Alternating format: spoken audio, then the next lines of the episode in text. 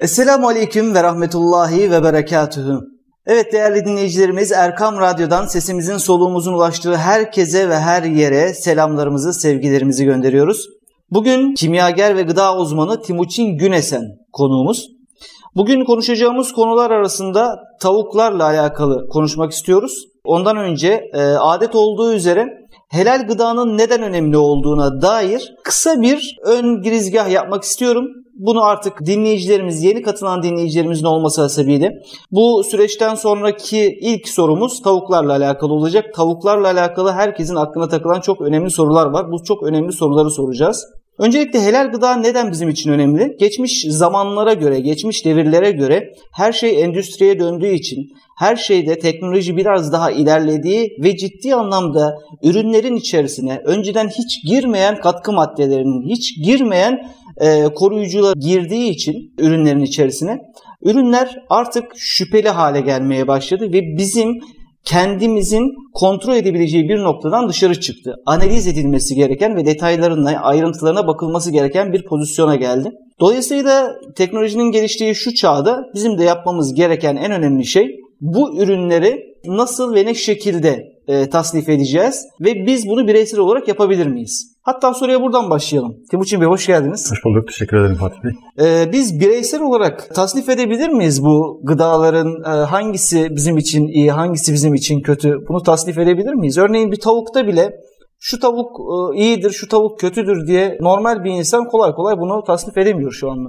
Tabii tabii yani şimdi bu işleri tasnif edemeyiz. Normal halkın dışında hani bilen birileri de alsak elimize bir ürünü incelesek. Hı hı. Hani ancak hani bilen birisi ne yapar? Biraz şüphelenir hani şunda şu olabilir, bunda bu olabilir diye ama etiketlerin üzerinden veya işte tabakta görünümünden, şeklinden, şemalinden, üreticisinden ya işte bunun sahibi Hacı abi bizim işte komşunun kızı çalışıyormuş, oğlu çalışıyormuş. Evet, evet. Ya işte falancadan duydum iyiymiş falan gibi yaklaşımlarla bu işi çözemeyiz. Tamamen bu işi çözebilmeniz için sektörün içine girip üretimin bütün aşamalarını birer birer görmeniz gerekiyor. Gördükten sonra da bunu gene teknik olarak değerlendirmeniz ve fıkhi olarak değerlendirmeniz gerekiyor. Tek başınıza yapabileceğiniz bir şey değil. Bunu gene bir fıkıh heyetine götürmeniz gerekiyor. O yüzden hani Gindes gibi bir e, kurum, bir Hı-hı. topluluk bu iş için e, biçilmiş kaptan. Niye? Bir teknik heyeti var. Bu konuları inceleyen. Artı fıkıh heyeti var. Fıkhi sorunu sorabileceğiz. Bunun iki tane evet. noktası var. Biri teknik noktası. Biri de fıkhi yani noktası. bilimsel noktası. Bunun içerisine nasıl katkı maddeleri giriyor ya da işte kesilmeden önceki hatta beslenme tarzına varıncaya kadar tabii, bu tabii. da tekniğe giriyor. Tabii, tabii, Ama bir de kesimdeki fıkhi durumlar da var. Tabii. Bunlar da ayrı bir özellik, ayrı yani bir konu. İki tarafın teknikle, yani bilimle fıkhın Evet. E, ilmi halin birleşmesi gerekiyor. Gimdes de bunu çok Tabii güzel Gimdes de bunu çok iyi başarıyor Allah'a hamdolsun. Elhamdülillah. Peki tavuklarla alakalı Gimdes'in çalışması ne şekilde? Bildiğimiz kadarıyla Gimdes tavuk sektöründe ciddi anlamda sertifikalama yapan bir evet. helal sertifikalama kurumu. Bu anlamda nasıl başlıyor? Mesela tavuğun ilk bize bir açılımını yapabilir misiniz? Yetişme sürecinden itibaren ilk tavukla alakalı nasıl? Şey sormayacaksınız mı? Tavuk mu yumurtadan çıkar, yumurta mı tavuktan çıkar? yani tavuk mu yumurtadan? Burada, aslında buradan da başlayabiliriz. Aslında buradaki, burada, buradaki kritik soru şu olması lazım. Allah önce tavuğu mu yarattı, tav yumurtayı mı yarattı? evet ya bizim yani soruş tarzımızda bu olur tabii, muhtemelen. Tabii. Allah tavuğu yarattığına göre yumurta tavuktan çıkıyor. Yok biz bu kadar derinlere inmeyelim. Tabii, şimdi işin esprisi tarafı yıllarca süren bir tartışma bu. Tabii burada tavuğun tabii Gindes ilk üretim aşamasından başlıyor. Bu tavuk nedir? Nasıl e, üremiştir, çoğaltılmıştır, nasıl beslenmiştir, nasıl bu kesim aşamasına gelmiştir? Bütün bu aşamaları teker teker başından beri işliyor. İstersen başından başlayalım. En başından başlayalım. Yani, yani bugünkü konumuz tavuk olsun. Evet. Kuluçkahaneden başlayalım. Tavukların doğum yeri. Tabii kuluçkahanelerde yani tavuk e, genel bir isim olmuş da aslında erkek bilinçler bunlar. Tamam yani hmm. broiler, kesime gidenler erkekler. Öbür dişiler, dişiler yumurtacı oluyor haliyle. Hmm. Yani endüstri bunu e, o kadar hassas ayırıyor ki. Çünkü ikisinden de kazanç elde etmek zorunda. Birinin yumurtasından, birinin de etinden kazanç elde etmek Aslında zorunda. biz tavuk yediğimizi zannederken horoz mu yiyoruz? Aslında piliç. Normalde piliç diye geçer o. Hmm. Etlik piliç olarak geçer. Tarım Bakanlığı'nın da tanımı odur yani. Broiler tavuğun karşılığı etlik, etlik civcivdir yani. Hmm. Etlik piliç. Bu piliçler şöyle sertifikalı, e, onay almış e, kuluçkanelerden alınır. Tarım Bakanlığı bunu kontrolünü Hı-hı. sağlar. Birisi gidip ben şuradan yumurta alayım işte bunları çoğaltayım. Hani kümeslerde yapıyoruz ya komşudan evet. yumurta alıp, döllenmiş yumurta alıp işte horoz olan komşulardan kendimizin yoksa işte tavuğun altına yatırıp çıkartalım e, tarzında değil. Çünkü tek tip olması lazım. Gidiyor sertifikalı yerlerden bakanlığın onay verdiği, incelediği, araştırmalardan geçirdiği kuluçka hanelerden bu civcivleri alıyor. Kuluçkalar da çıkartıyor. Civciv olarak mı alıyor, Civciv yumurta olarak. olarak mı alıyor? Civciv olarak alıyor. Civciv olarak alıyor. Tabii kuluçkaneler yumurta olarak alıyor. Kuluçkanelerden civciv olarak 2 haftalık, 3 haftalık civcivler olarak kümeslere gidiyor. Kuluçkahanelerde bu tavuklar, bu yumurtalar orada herhangi bir tavukla olmuyor değil mi? Onlar ısıtılarak yapılan işlemler mi Tabii tavuktan Nasıl? doğuyor zaten yumurtalarda. Tavuktan seçiliyor yani. Yumurtanın kuluçka süresinde bir tavuk mu üzerine oturuyor yatıyor? Yok, yok. Yoksa normal olarak bir Normal ısı... bir ısı odalarında. ısı odalarında, he. tavuğun işte sıcaklığını ayarlayan. Annesi oturduğu zaman yani tavuğu oturduğu zaman ne kadar sıcaklıksa işte 24-25 derece. O sıcaklıklarda 21 gün bekletiliyor. Hı hı. Şey yumurtalar çatlıyor, çıkıyor. Çıkan civcivler sosyal medyada falan haberlerde de görmüştür izleyicilerimiz. Ya işte bunların dişlerini işte şey yapıyorlar, imha ediyorlar, şöyle yapıyorlar, böyle yapıyorlar tarzında videolar da var. Yani bu videoların çok kaynağı da belli değil. Hani yemlik de olabilir bunlar. Birilerinin imha ettiği civcivler olabilir, hasta civcivler olabilir. Yani Hmm. videoların kaynağı da internette çok sağlıklı değil. Yani bunlar şöyle yapılıyor. Özel seçme yöntemleri var. Hatta e, haberlerde çıkmış çok yüksek maaşlar veriyorlardı. Evet, dişi, evet. dişi erkek mi olduğunu ayırt Evet şimdi hatırladım o Evet, haberleri. Uzmanlar var mi? Ee, özenle seçiliyor bunlar. Tabii işlerinden mesela şeye gittiğimiz zaman soruyoruz işte kuluçkanelere veya işte yumurta çiftliklerine gittiğimiz zaman horoz sesi geliyor mesela böyle tamam mı? Ee, veya tavuk sesi geliyor şeyden yani dişi hayvan Hı hı. sesi geliyor. Ya dur bunlar işte çıkıyor diyor 15 tane 20 tane 30 tane çıkıyor diyor mesela yumurtacı. Horoz çıkıyor diyor. Ne yapıyorsunuz diyorum. Ya bunları diyor besliyoruz işte işçilerimize yediriyoruz diyor. Kesip yiyoruz diyor. Hmm. Besliyoruz diyor. Ötekiler yumurt, yumurta yumurtattırıyor. Türkiye'de çok böyle hani o videolarda gördüğümüz olaylar yok yani. Anlatabiliyor muyum? Hmm. Biraz efsane yurt dışından gelmiş bazı videolar var. Özellikle bu işte yurt dışında kedi köpek maması yaparlarken falan kullanılan argümanlar var. Buralardan çekilmiş olabilir videolar. Evet. Çok kaynağı belli olmayan şeyler. Neyse. Yani bu denetimlerin detaylarına da ayrıntılarına da Tabii gireceğiz ayrıntılarını biz e, yani bizi dinleyenler işte veya takip eden dinleyiciler Hı hı. işte bu konuda hassas olan insanlar şunu bilsinler ki onların kafalarındaki bütün soruları biz de burada soruyoruz kendimize. Hı hı. Fıkıh heyetimize soruyoruz. Veya bazen onlardan geliyor böyle şeyler. Biz gidip araştırıyoruz yani nedir ne değildir. E, emin olsunlar yani e, bütün ince ayrıntısına kadar onların düşünebildiği şeyleri de biz de burada veya onlardan gelen şeylerle değerlendirip e, incelemeye sokuyoruz. Yani herhangi bir şeyden şüphe varsa gidip onu araştırıyoruz. Mesela geçmişte şu olmuştu. İşte e, bu hayvanlarda ağır metal kalıntıları oluyor. Hmm. Arsenik kalıntısı falan oluyordu. Haberler çıkmıştı mesela. Gittik hemen e, numune aldık tavukların karaciğerlerinden. Çünkü karaciğerde çıkar böyle şeyler. Analiz yaptırdık. Arsenik analizi baktırdık mesela. Çok güzel. Çok güzel. Her şeyi bilimsel çalışmalar ışığında yapıyorsunuz. Tabii, tabii mutlaka. Bilimsel Çok ve güzel. e, sahada bizzat gözlemleyerek yapıyoruz bunu. Çok güzel. Tabii işte dediğim gibi bu kuluçkanelerden alınan civcivler daha sonra kümeslere getiriliyor. Hı. Yani bu sertifikalı üreticiler bunlar da. Sertifikalı üreticiler bu kümeslere bu tavuk pilişleri alıyorlar, civcivleri. Artık 40-45 günlük olana kadar bunları yetiştiriyorlar. 40-45 günlük olana kadar. bunları yetiştiriyorlar. 40-45 günde bunlar 1800 gramla 2500 gram arasındaki ağırlığa ulaşıyor. Canlı ağırlığa ulaşıyor. Hı hı. Ve kesildikten sonra da bunun işte %30, %40'ı free olarak çıkıyor. Geri kalan işte piyasada satılıyor. Etlik, Ya et olarak. 40 günde 45 günde bir hayvan bir tavuk nasıl büyüyebiliyor? Normalde 120-150 gün civarı olması lazım. 6 ay, 7 ay, 8 ay olması lazım değil Tabii, mi? at- Doğal hallerinin dışında bir çalışma yapılıyor mu acaba Yani tavuklara? şimdi, şimdi şöyle konumuza da bitiştirelim. Bu hayvanlar melez bir hayvan. Uzaydan gelme bir şey değil. Laboratuvar çalışmalarıyla işte genetiği değiştirilmiş, işte şunu şöyle yapalım, bunu çiftleştirelim e, tarzında komplo teorileriyle büyütülmüş bir hayvan değil bu. Ha GDO'lu falan tamamen değil. şöyle hani insanlar da bilirler dinleyicilerimiz. Kırsal hayat görmüşlerdir en azından. Hı hı. Bir tarlaya bir kısmına acı biber, bir kısmına tatlı biber ektiğiniz zaman tatlı biberlerin içinde acı biber çıkma ihtimali vardır. Niye? Tozlaşmadan melezleşme gerçekleşir. Hmm. Veya işte e, klasik bildiğimiz atla eşek çiftleştiği zaman daha dayanıklı olan bir katır cinsi, güçlü bir hayvan olur ama üreyemez mesela. Bunlarda da bir hibritleşme söz konusu var. Yani et verimi yüksek olan tavuk cinsleriyle tavuk cinsleri birbiri arasında melezliyorlar, çiftleştiriyorlar. Daha hızlı büyüyüp daha çok e, ete dönüşen Et hayvan, hayvan ha- hayvanı oluşturuyorlar. Aslında işte dünya üzerinde yani 25-30 tane saf ırk var, tavuk ırkı. Çok yayılmış yüzlerce binlerce hani bizim e, bir tavuk ırkı yok. E, Türkiye, Osmanlı topraklarına da hani bu tavuğun gelişi genellikle İran veya Amerika kıtası üzerinden gerçekleşmiş. Türkiye'de de ortalama e, 1,5 milyara yakın e, tavuk e, şey yapılıyor, kesiliyor yılda. Yılda 1,5 milyar. milyar. Tabii e, şöyle söyleyeyim günde 4 milyon civarı bir tavuk kesiliyor Türkiye'de. Bu 1,5 milyarın e, Gimres ne kadarına sertifika verebiliyor? Şöyle söyleyeyim yani gü- günlükten gidelim. Yıllık hesaplama şimdi matematik hesabına gireceğiz. E, Günlükten gidersek günlük 4 milyon civarında tavuk kesim yapılıyor. Etlik Hı hı. tavuk kesimi Türkiye'de. E, Bunun yaklaşık 2,5-3 milyon civarı diyelim. Yani 3 gündes onaylı elle kesilen tavuk. %65, %75'i neredeyse Aşağı yukarı. aşağı yukarı Evet, e, matematik iyi çalıştı benden. Çok iyi. Yani bu bir buçuk milyardan değerli dinleyicilerimiz takriben e, 1 milyar civarı diyebiliriz. Bir buçuk milyardan 1 milyarını Gimdes onaylı sertifikalı bir şekilde Tabii oluyor. yıllık kesiliyor. Yıllık kesiliyor. Bu çok güzel bir haber. Ama Gimdes şimdi bu tavukların bu aşamasından sonra neler yapıyor? Tavuk, kademe kademe e, gidersek evet. İşte mele- melez ırkımız bizim yetişti. 40-45 gün kesime geldi. Kesim ağırlığına geldi. Daha sonra buradan arabaları yükleniyor. Kafesli arabalar var. Tabi burada e, şeyler ayarlanırken de onu da ayrıntı parantez düşeyim. Kümesini ayarlanırken metrekareye 14-18 tane tavuk düşüyor. Ve bu tavuklar günlük e, şöyle söyleyeyim 100-150 gram arası yem tüketiyorlar. Yem, yem şeyleri de ona göre ayarlanıyor sistemleri. Yani bir otomatik musluktan 25-30 civarı tavuk yiyecek şekilde konumlandırılıyor kümeslere. Ve e, yediği yemi hızlı bir şekilde ete çeviriyor. Ve çok gezmiyor. Hareketli olmadığı için hayvan hayvanın eti biraz gevşek oluyor. Hani köyde, Köyde bir de o da var. Mesela köyde yetişen tavuklar çok uzun sürede pişiyor. Niye? Kaslı çünkü. Koşuyor her gün. Hmm, Av peşinde koşuyor veya başka bir tavuk onu kovalıyor. Evet. E, antrenmanlı yani hayvan. Her gün spor yapıyor. Bu hayvan tembel yani oturuyor. Hayvan kümesten çıktıktan sonra e, artık beslenmiyor. Hızlı bir şekilde kesimhaneye geliyor. Yolda yaşadığı stresi veya işte yorgunluğu atması için havalandırmalı yerlerde, gölgede e, aşağı yukarı 24 saat falan bekletiyorlar bunları maksimum. Yani 8 saat, 9 saat beklettikleri de oluyor. Hayvan bir dinleniyor, kendine geliyor. Orada tabii yolda zayi olanlar olmuş olabiliyor. İşte Hmm. ölen ölenler oluyor, sakatlananlar oluyor. Onlar kesim esnasında, kesimden kesim hattına yerleştirilirken onlar temizleniyor hattın üzerinden. hmm. Yani ölü tavuklar şeye gitmiyor. E, Zaten bu ticari olarak işletmenin işine de gelmez yani. Çünkü o hayvan artık katılaşmış yani. Ondan e, bir et olmaz yani. Etinde bir lezzet de olmaz, et de düzgün olmaz Yani- diye değil mi? Tabii hem kesilmez hem de yolumu falan çok zor olur. Hmm. Sistemi de bozar yani ticari açıdan baktığım zaman.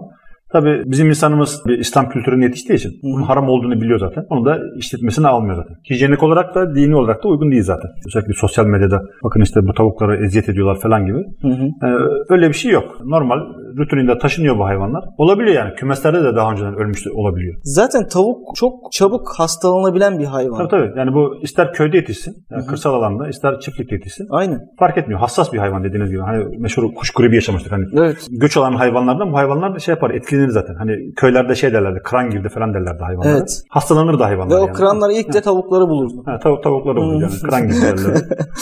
o şekilde daha iyi anlar dinleyicilerimiz. Şimdi buradaki aşamada tavukları getirdik fabrikaya. Fabrikaya getirdikten sonra bu tavukçular bu tavukları ne şekilde ayrıştırıyorlar? Mesela bir de şey dediniz ya 24 saat falan bekletirler o stres atsın diye. Niye stresini atmasını bekliyorum? Zaten keseceğim ben bu hayvanı.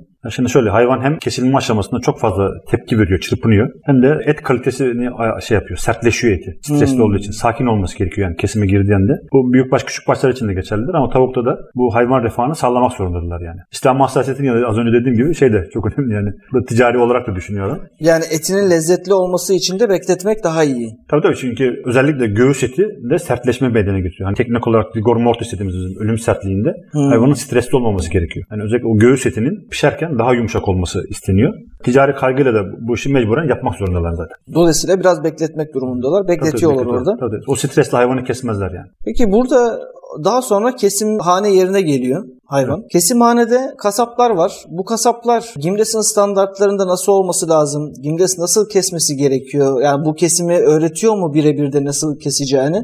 Bir de bunun belli bir standartı var mı? Mesela zaman olarak bir dakika içerisinde 5 taneden fazla kesmeyeceksiniz gibi. Şu anda rakamı sallıyorum açıkçası. Böyle bir standartı var mı Gimdes'in? Şimdi tavuk öncelikle Müslüman bir kasap tarafından kesilmesi gerekiyor. Hı hı. Bunların eğitimlerini Gimdes bizzat kasap eğitimlerinde veriyor. Firma eğitimlerinde. Kesime sokmadan önce yani sertifika vermeden önce. Burada kasapları birebir eğitim alıyor. Ve orada sorguluyor yani İslam'ı akaid durumlarını, inanca nasıl bakıyorlar, İslam'a inançları nasıl, e, imanları nasıl, namaz kılıp kılmama durumları varsa ona göre değerlendiriyor. Alkol alıp almama durumları varsa ona göre değerlendiriyor. İnançsız birisi kestiğinde kabul olur mu? Yok. Helalliği? Yok. Olmaz. Kasabın şunu ya, şunu derse kasap, hayır ben helal kesime inanmıyorum. İslam'ın gereklerine de inanmıyorum derse bunun Ama kesinlikle Bismillah diyorum. Bismillah Allahu Ekber de diyorum. Sırf işim olduğu için. Ama ben Yani bunu, inanmıyorum. e, İşte bu profesyonel yaklaşmasına izin, Profesyonel izin yaklaşım. vermiyoruz biz. E, Bunu söylüyorsa kasap e, şey diyoruz yani. Sen kesim yapamazsın diyoruz firma sahibine. Bu arkadaşa kesim yaptırmıyorum. Çünkü diyoruz. bu helal olmaz değil mi? Tabii helal olmaz. Hı hı. Yani adam şunu söylese yeridir. Hani dese ki tamam ben Müslüman olarak tanımlıyorum kendimi. Ama işte namaz kılmanın gerekliliğini de biliyorum. Hı. İslam yaşamanın gerekliliğini de biliyorum. Bunu yapmadığım zaman günaha gireceğimi de biliyorum. E, diyor. İşte Ramazan'da dikkat ediyorum. Cumalara gidiyorum diyor. Yani klasik yurdum insanı Hı muamelesi. Bu insanda mesela tam bir in- inkar yok mesela. Evet. Yani en azından itikadi tamam, anlamda. Ha, tam bir inkar yok. Bu günahkar addediliyor. Evet. Hanbeli mezhebinde namaz kılması gerekiyor 5 vakit. 5 vakit namaz kılması gerekiyor. Ve bu ciddi anlamda bu noktalara da dikkat ediyorsunuz değil mi siz? Tabii tabii. Hanbeli mezhebine uygun mu değil tabii, mi? Hanbeli mezhebine uygun değilse zaten sertifikada onu belirtiyoruz. Yani çarpatıyoruz öyle. Hanbeliye uygun değildir diyoruz. Yani. Özel bir soru soracağım burada. Tabii. Genelde uzun zamandan beri, siz 10 yıldan beri aşağı yukarı denetim yapıyorsunuz evet. bildiğim kadarıyla. Uzun zamandan beri denetim yaptığınız için genelde Hanbeli mezhebine uygun mudur tavuk kesimhanelerindeki kasaplar? Yoksa e, genelde Hanbeli mezhebine uygun değil midir? Ya da soruyu daha net açık sorayım. Genelde kasaplarımız namazları, beş vakit namazlarını kılıyorlar mı yoksa kılmıyorlar mı? Bir iki firma dışında çok yok yani. Genelde kılmıyorlar. Yani şöyle oluyor işte bir iki tanesi kılıyor, üç dört tanesi kılmıyor. Yani tam kadronun kılma ihtimali tam, çok zor. Tam kadro kılan bir iki tane firmamız var öyle yani. Büyük baş ve küçük baş ve hmm. kanatlı olarak. 2-3 tane firmamız var öyle. Bu da benim biraz daha sosyal durumu analiz etme açısından sorduğum bir soruydu. Ya, Türkiye'nin genelinde zaten e, bu durum böyle yani. Namaz kılma oranı Türkiye'de inancını belirten insana göre ibadetini yapan insan oranı düşük. Maalesef acı bir durum ama yine de en azından itikat noktasında sağlam durulduğu takdirde en azından kendini Müslüman olarak görüyorlar. Evet. Günah girdiklerini biliyorlar. Yani bu bilinçli olması bile yeterli geliyor. Peki kesimhanede kasaplarla alakalı meseleyi öyle sordum. Ama tavuklarla alakalı kesimhanede tavuğun mesela e, şoklamaya tabi tutuluyor mu? Bayıltılıyor mu tavuklar? Hı hı. Ya da ne şekilde o tavuklar kesiliyor? Onu biraz daha açarak anlatabilir misiniz bize? Günlük şöyle söyleyeyim en düşüğünden başlarsak 100 bin ile 200 bin arası tavuk Hı-hı. kesiliyor günlük bir kesimhanede. Hı-hı. Bir vardiya da yani öyle söyleyeyim. Böyle olunca da e, dakika yani saatte 12-13 bin tavuk kesiliyor. Bu tavukların veya piliçlerin hızlı bir şekilde kesildiği için sersemletmesiz kesmek e, o sistemlerde çok zor. Yani şöyle 4 bin 5 bin kesim hızında kesse mesela saatte Hı-hı. orada bunu sağlayabiliyor. Ama bu sefer de hayvanların ticari kaybı çok fazla oluyor. Nasıl oluyor? Kanat kırıkları çırpınmadan dolayı hmm. ve gene çırpınmadan kaynaklı bacaklarda kırıklıklar meydana geliyor. Bu da en değerli etlerinin maddi hasara uğramasına sebebiyet veriyor. O yüzden de ticari açısından da bir kayıp oluyor. Bunu önlemek için de firmalar genelde sersemletme sistemi kullanıyorlar. Hı hı. Onay veriyor mu Gimdes? O gene hala e, yapabilse onu yapacak. hani sersemletmesi bir sistem. Hı hı. En azından şunu gerçekleştirmeye çalıştık. Biz e, aşağı yukarı bunun üzerinde 1-2 yıl falan e, uygulamalı çalışmalar yaptık yani bilimsel Hı-hı. çalışmalar. Arkadaşlarımız gitti işte yerinde incelemeler, e, testler yaptılar. Sonuçta şu kanaate vardık. Neyse çok uzatmayayım. Dedik ki biz e, bir hayvan 25 ile 30 volt arasında bir voltaj değeri olacak. Suya uygulanan bir voltaj olacak. Bunun mukabilinde suyun bir akım şiddeti var. Elektriğin bir akım şiddeti var. Evet. Bu akım şiddeti de 0,1 amperi geçmeyecek şekilde olacak diye standart oluşturuldu. Aynı zamanda elektriğin akım hızı, yani saniyedeki akım hızı, frekansı 700, 400 şey, Hz ile 1000 Hz arasında olması lazım dedik. Yani tavuğa vurma şiddeti, frekansı. Hmm. Yani dakikadaki frekans, saniyedeki frekansı 700, 400 ile 1000 Hz arasında olduğu zaman dedik 10 ile 15 saniye arasında tavuk hmm. bu elektrikli suda maksimum kalmalı dedik. 10 ile 15 saniye. 15 saniye arasında kalmalı dedik. E, maksimum 15 saniye. 5 saniye de kalabilir yani. Hı hı. Ama genelde 11 yani bizim kesim hallerimizde 10-11 saniye falan kalıyor. 15 saniye ben çok görmedim.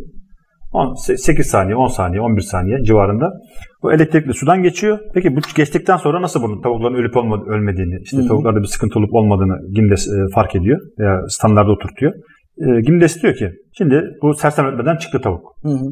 Sersemletmeden çıktığı an... Sersemledi mi tavuk orada sadece? Tabii Bayıl, bayılmıyor o zaman. Bayılma, yarı baygınlık diyelim yani. Sersemletmiş, yarı baygınlık. Buradan çıktıktan, çaktığı andan itibaren kronometreyi çalıştırıyor. Nereye kadar?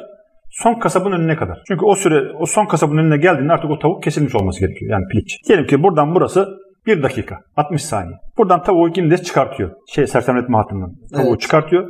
Tavuğun refleksine, reflekslerine bakıyoruz. Yani gözlerinde hareket var mı? İşte e, poposunda falan bu gevşeme, kasılma var mı? Hı. Refleksler buradan belli oluyor. Veya bir yutkunma hareketi falan var mı boğazında? Hı. Bunlara bakıyoruz. Bir dakika tutuyoruz. Tabi burada e, 8-10 tane tavuk çıkartıyoruz. Hı. Bir dakika tutuyoruz. Bu bir dakika içerisinde bakıyoruz tavuk ölüyor mu ölmüyor mu diye. Bunu defalarca, yüzlerce kez, belki binlerce kez tekrar ettik yani tavuk kesimhanelerinde. Şu andaki bu şartlarda ölüm gerçekleşmiyor. Peki mesela uyanma süreci oluyor mu? Mesela oradan tavuğu aldınız 1-2 dakika sonra tavuk uyanıyor mu? Hadi ölmüyor da yoksa sürekli ya bunların içerisinde e, ölenler de olabiliyor. Hmm. Orada kesimhane de şunu yapıyor. Biz de bunu söylüyoruz. Bu tavukları diyoruz 2 saat dinlendirin. 2 saat dinlendirdikten sonra tekrar hattasın. Onları ayırtıyoruz yani bir kenara. Bazısı 3 dakika sonra ölebiliyor. Bizim için önemli olan kesim süresi içerisinde, süresi içerisinde ölüp ölmemesi. Tavuk ölümleri gerçekleşmiyor. Bu konuda peki, rahatız yani. Peki buradaki voltajı daha yüksek verseler siz denetim yaptığınızda tamam ama denetim yapmadığınızda buradaki voltajı ben açsam amperi açsam daha yüksek seviyede versem bu elektriği. Onları en azından tam bayıltsam. Ha, bay, bayıl, bayıldı mı öldü mü onu da bilmiyorum belki ama evet. e, tam bayıltsam ya da ölse benim için çok önemli olmasa ben daha rahat kesim yap, yapsam şirket evet. olarak. Bu konuda siz nereden bileceksiniz Kimdes olarak? Evet güzel bir soru. Şimdi burada bir, bir iki defa e, rastladık bu dediğiniz olaya. Hı hı. Gece gittik adam e, rahat kesim yapmak için voltajı yükselttirmiş. Evet. Ve öldü balık şey tavukların. Ve şey tavukların öldüğünü fark ettik biz. Yani şu an Hı-hı. çalışmıyoruz o firmayla. Burada Gimdes e, standart getirdi. Dedi ki burası dedi kilitli olacak voltaj alanı. Buraya bizim belirlediğimiz insanlardan başka kimse yanaşmayacak, açmayacak burayı. Ve geldiğimizde de biz buraları kontrol ediyoruz zaten. Odalara girdiğimiz zaman orası kilitli mi değil mi? Açılmış mı açılmamış mı? Gece habersiz denetimler olduğu için veya gündüz kesim gündüz kesim varsa gündüz habersiz denetimlerde. Hı hı. Hem suyun içinden ölçümler yaptırıyoruz. Çapraz yapıyoruz yani. Suyun içine daldırtıyoruz elektrikçi çağırıp. Voltaj değerine bakıyoruz. Bir de panodan bakıyoruz. İkisini bir beraber karşılaştırıyoruz. Aynı zamanda işte dediğim gibi onları kilit altında bulunduruyoruz. Hı hı. E, voltaj değerlerinde oynamasınlar diye. Çok güzel. Peki burada kasapların önüne geldi. Kasaplar bunları her birini keserken besmele çekmek zorunda mı? Ne Tabii. şekilde kesmek zorunda? Ya teknik olarak mesela nasıl kesmek zorunda? Teknik olarak dört damarını aynı anda kesmek zorunda. Hı hı. Kafayı kopartmamak şartıyla. Burada tabii nadirattan da olsa kafa kopmalar olabiliyor. Bunlar çok şey değil. Ee, hani tavuğun helalliğini çok etkilemiyor.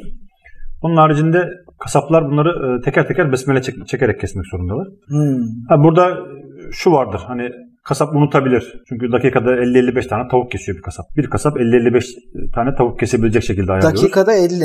Dakikada 50 Neredeyse saniyeden yani 1.2 saniyede bir tavuk kesiyor. Tabii tabii kesiyor. Zaten o kasap sayısını ona göre ayarlıyoruz biz. Hmm. Hattın uzunluğuna, kesim hızına göre ayarlıyoruz. Kasap başı da bu kadar tavuk düşsün diye ayarlıyoruz şeyleri. Yani vardiyalardaki kasap sayısını ona göre ayarlıyor gibi seçiyor. İşte kasabın e, şunu yapmaması gerekiyor. Hani biz o taahhütü alıyoruz zaten kendisinden, kasabın kendisinden kasten terk etmemesi gerekiyor besmeleyi.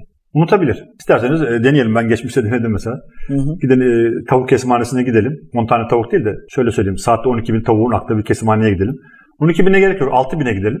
Evet. 6 bine gidelim. Orada bile e, en kuvvetli hocayı getirelim. Yani mutlaka bir yerde unutacaktır yani tamam mı? Yani çünkü oranın stresi, heyecanı, bir an önce tavuğu keseyim, kaçırmayayım hmm. şeyiyle.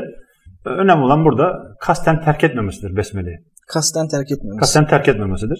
Bütün Bu büyük bir zikir ya Timuçin. Tabii büyük bir zikir. Yani şöyle. Zaten e, dakika şey 12 bin tane zikir çekse bir kasap uçar herhalde yani. Yani ben şimdi videoları izliyorum bazen. Tavuk kesimhane videolarını izliyorum. Orada o kadar hızlı geliyor ki dediğiniz gibi bir saniyede bir mi, iki saniyede bir mi? Bismillah, bismillah, bismillah, bismillah, bismillah, bismillah. Yani bunu sabahtan akşama kadar bismillah ciddi bir zikir. Ya Bu arkadaşların hepsinin evliya bismillah, olması gerekiyor. Bismillah boş ver. Allah Allah dese gene. o da yeterli olur değil mi Allah demesi? Tabii Allah demesi de yeterli oluyor. Hı hı. Yani oradan önemli olan kast, kasten terk etmemesi. Kasaptan biz taahhütünü alıyoruz zaten. Kasap diyor ki bize ben diyor işte Timuçin Güneson olarak burada yaptığım yapmış yapacak olacağım bütün kesimleri İslam'ın kurallara uygun olarak yapacağıma dair Allah adına söz veriyorum diye imza atıyor yani kendisi. Evet. E, genelde de bu bilinçte oluyorlar yani. Elhamdülillah. Elhamdülillah. E, tabii e, kalpleri bilen Allah. Biz gerekli tedbirleri alıyoruz. Kalp verebilen Allah. Ee, Ama Gimle zahirinde ciddi anlamda e, e, burada çalışmasını yapıyor. Tabii hani çalışmasını yapıyor. Bu kişinin e, imanlı olup olmadığı benim açımdan ben zahire hükmederim. E, onun e, dil ile ikrar ettiğini ben biliyorum diyebiliyor Gimles. Yani bu her insan için böyledir yani adamın farklı bir şeyini görmedikten sonra, hı hı. şahit olmadıktan sonra veya duymadıktan sonra bu şekilde inanmak zorundasınız yani. Yani bugün e, normal hayatımızda da her şey bu kadar ince kadar emin olamayız yani. Ha bir de şeyi soracağım. Kasaplar çıktı. Mesela 20 kasap çalıştırıyordu. Bir anda 4-5 tanesi çıktı. Gimdes'ten haberi olmadan 4-5 tane kasap alıp çalıştırabilir mi orada? Yani o kasapların standartlarını Gimdes'in istediği standartlarda alıp almadığını Gimdes nasıl bilecek? Zaten şey e, bunları bize bildiriyorlar yeni kasap alımı olduğu zaman. Veya işte biz e, denetimlerde de rastlayabiliyoruz. Yeni alın, yani çünkü sirkülasyon çok oluyor. Ağır bir iş. Hı-hı. Kesim, kesim yeri. Bizim orada şey taahhütlerimiz var. Hı-hı. Kasap geldiği zaman taahhütnameleri doldurtuyor firma firmadaki içeler koordinatör arkadaşımız. İşte oradaki veteriner hekim veya gıda mühendisi arkadaş. Daha sonra o kasapları biz tekrar sınava alıyoruz. Eğitimden geçiriyoruz. Sınavı geçebilen kasapları tekrar kesimhaneye gönderiyoruz. Yani kesim yaptırıyoruz onlara. Yani aslında siz orada bir standart belirlediniz. Tabii, Biz tabii. buradan gitsek de siz yeni kasap aldığınızda bu standartları uygulamanız gerekiyor diye Tabii, tabii. firmaya bildiriyorsunuz. Tabii bize taahhütname bırakıyoruz. Taahhütname gönderiyorlar. Hı hı. İşte kasap eğitimi istiyoruz diyorlar. İşte 4 tane 5 tane kasap al- alacağız diyorlar. Hı hı. E, Bize bu şekilde bildirimlerde bulunuyorlar. Ya gittiğimiz denetimlerde de biz bunu rastlayabiliyoruz. Yani ya daha yeni yeni alınmış oluyor, yeni başlamış oluyor. Ve işte test aşamasında kasap oluyor. Onları deniyorlar. E, Orada biz müdahale ediyoruz yani Gildes olarak. Taahhütname imzalamamış bir kasabın orada bulunmasını Tabii tabii istemiyorsunuz. istemiyoruz. Hmm. Evet, bizden mutlaka eğitim almak zorunda. Peki işte burada Gimdes'in ciddiyetini şimdi sorabileceğim bir soru denk geldi. Taahhütname Eyvah. imzalamadan kasabı ben aldım, getirdim, başlattım çalıştırmaya. Siz de denetime geldiniz. Bu adamın taahhütnamesi yok. Bana Hemen, hemen hemen orada müdahale ediyoruz zaten. bana ne gibi yaptırım yapıyorsunuz? Ben şirketin sahibiyim. Ya orada hemen şey zaten bu komple bir değişim olma, komple bir değişim olsa çok büyük bir sıkıntı. Evet. Yani tek tük böyle şeyler olabiliyor az önce dediğim gibi. Hı hı. Tek tük hani günlük müdahale etmek zorunda kalıyorlar. Kasap işten ayrılıyor. Hemen yerine birini adapte etmeye çalışıyorlar. Ani değişimler olabiliyor böyle birkaç günlük. Yani taahhütname imzalatmadan Bir- olabiliyor Zaten mu? e, şey orada işçiler koordinatörümüz e, helal sistemlerini bildiği için Hı hı. orada zaten kendisi müdahale ediyor nasıl yapması gerektiğini. Diğer eğitimli kasaplar da söylüyorlar. Tabii biz orada müdahale ediyoruz hemen. Kasaba alıyoruz veya işte e, uygunsuzluk yazıyoruz. Buna hemen eğitim verilmesi lazım. Hı hı. Taahhütname imzalaması lazım diye. Buraya taahhütnamesini e, firmadan imzalatıp alıyoruz tekrar. Çok güzel. Keşke bir sistem olsa da uzaktan da görebilseniz hiç gitmeden. Ha, yeni kasap Kasaplar. alındığını mı? Yeni kasap alındığını. Ya işte onu şey Kesin. e, kamera sistemiyle izliyoruz ama tabii kamera sistemine baktığınız onların özel kıyafetleri var ya. Kimin Hı hı. ne olduğunu tam tanıyamıyorsunuz yani. Ha ama kamera sistemi var. Onunla izliyorsunuz. İleride belki yüz tanıma sistemi getirebiliriz yani. Beş Bu güzel bir şey olur. Yani kamera sistemi nereye takılı? Kamera sistemi var dediniz de tam kamera olarak nereye sistemi tam takılı? şeyin olduğu yere. e, kesimi görecek bir noktaya yapılması gerekiyor. Hmm. Kesimi tam birebir e, görecek böyle. e, buradan rahatlıkla izleyebileceğiz yani.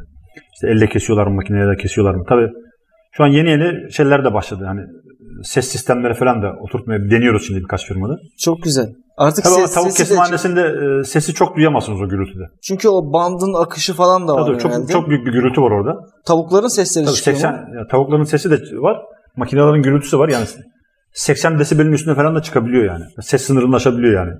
O kötü. yani oralarda hani denetim yaparken konuşmak bile çok şey e, maharet istiyor yani bağırarak konuşuyoruz. Gürültülü bir ortam yani. Peki tavuğun kesilme zamanına geldik. Tavuk kesildi. Ben bir de bir video gördüm. Tavuğun içerisine su mu hava mı şırınga ediyorlar. Eyvah eyvah. Yani e, bu tavuk nasıl bir tavuk? Yani orada hava şırınga ederek şişirilen tavuğu biz onları mı yiyoruz tam olarak? Tabii şimdi e, az önce şeyden de bahsettik ya videolardan falan. Hı hı. Sosyal medyada veya internette. O videolar ben de izledim. Hakikaten böyle e, bilmeyen birisi için veya işte konuya hiç hakim olmayan Evet. birisi için dehşet verici bir görüntü. Evet şırıngayla Evet, şişiriyor tavuğu. Bir daha evinize tavuk bile sokmayabilirsiniz. Yani. Evet, Öyle görüntüler. Gene tam yani konuşmalardan Azerbaycan'da falan çekildiği anlaşılıyor da. Tabi orası tavuk kesimhanesi değil. Hani bir tavuk toptancısı gibi bir yer. Hı hı.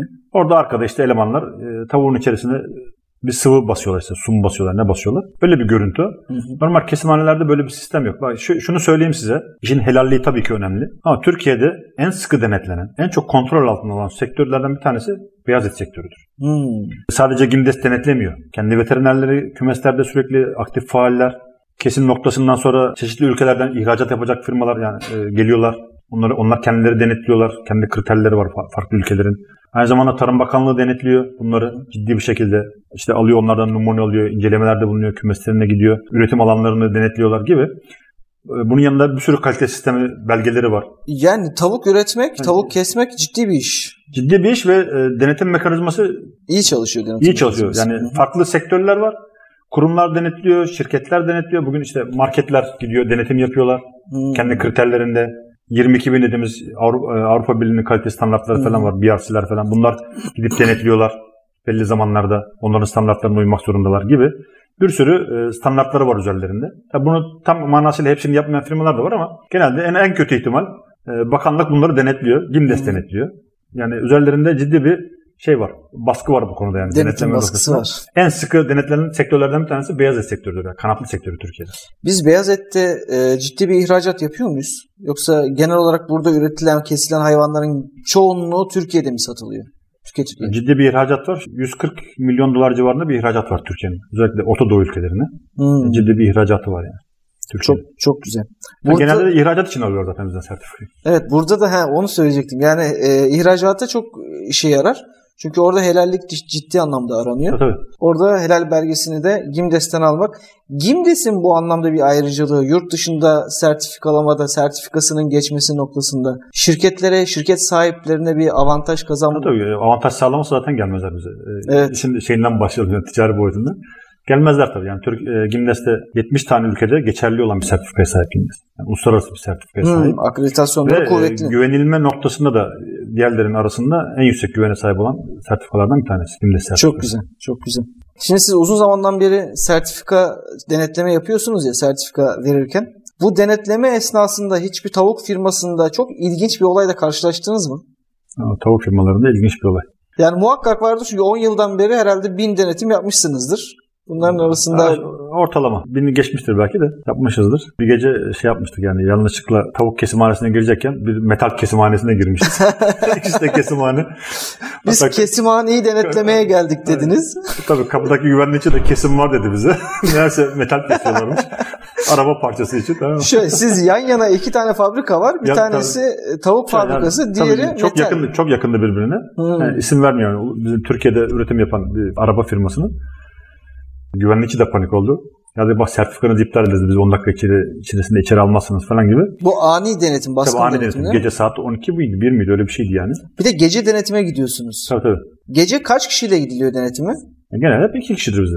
Genelde 2 kişi. Yani standart 2 kişiden az olmamak. 3 3 gittiğimiz oluyor bazen de. Hı hı. Ama 2 kişi ortalamadır yani. Yani firmanın hiç standart. haberi yok. Bir anda orada gidiyorsunuz. Gece vakti kesim yapıyorlar mı? Kesim yapmıyoruz diyorlarsa yine içeri girecek misiniz? Yani onu şöyle teyit edebiliyoruz. Hani kamera sistemlerinden takip edebiliyoruz. Gimdestek arkadaşlar bu, bu akşam kesim var mı diye soruyoruz. Hani şüphelendiğimiz bir durum olursa etrafta tavuklar falan görürsek kamyonlar, hareketlilik falan Hı. mutlaka gireriz o firmaya yani. Bir bakarız kesim var mı yok mu diye de kontrol ederiz. Aş- aşağı yukarı belli oluyor zaten de ama gene de işi riske atmayız yani.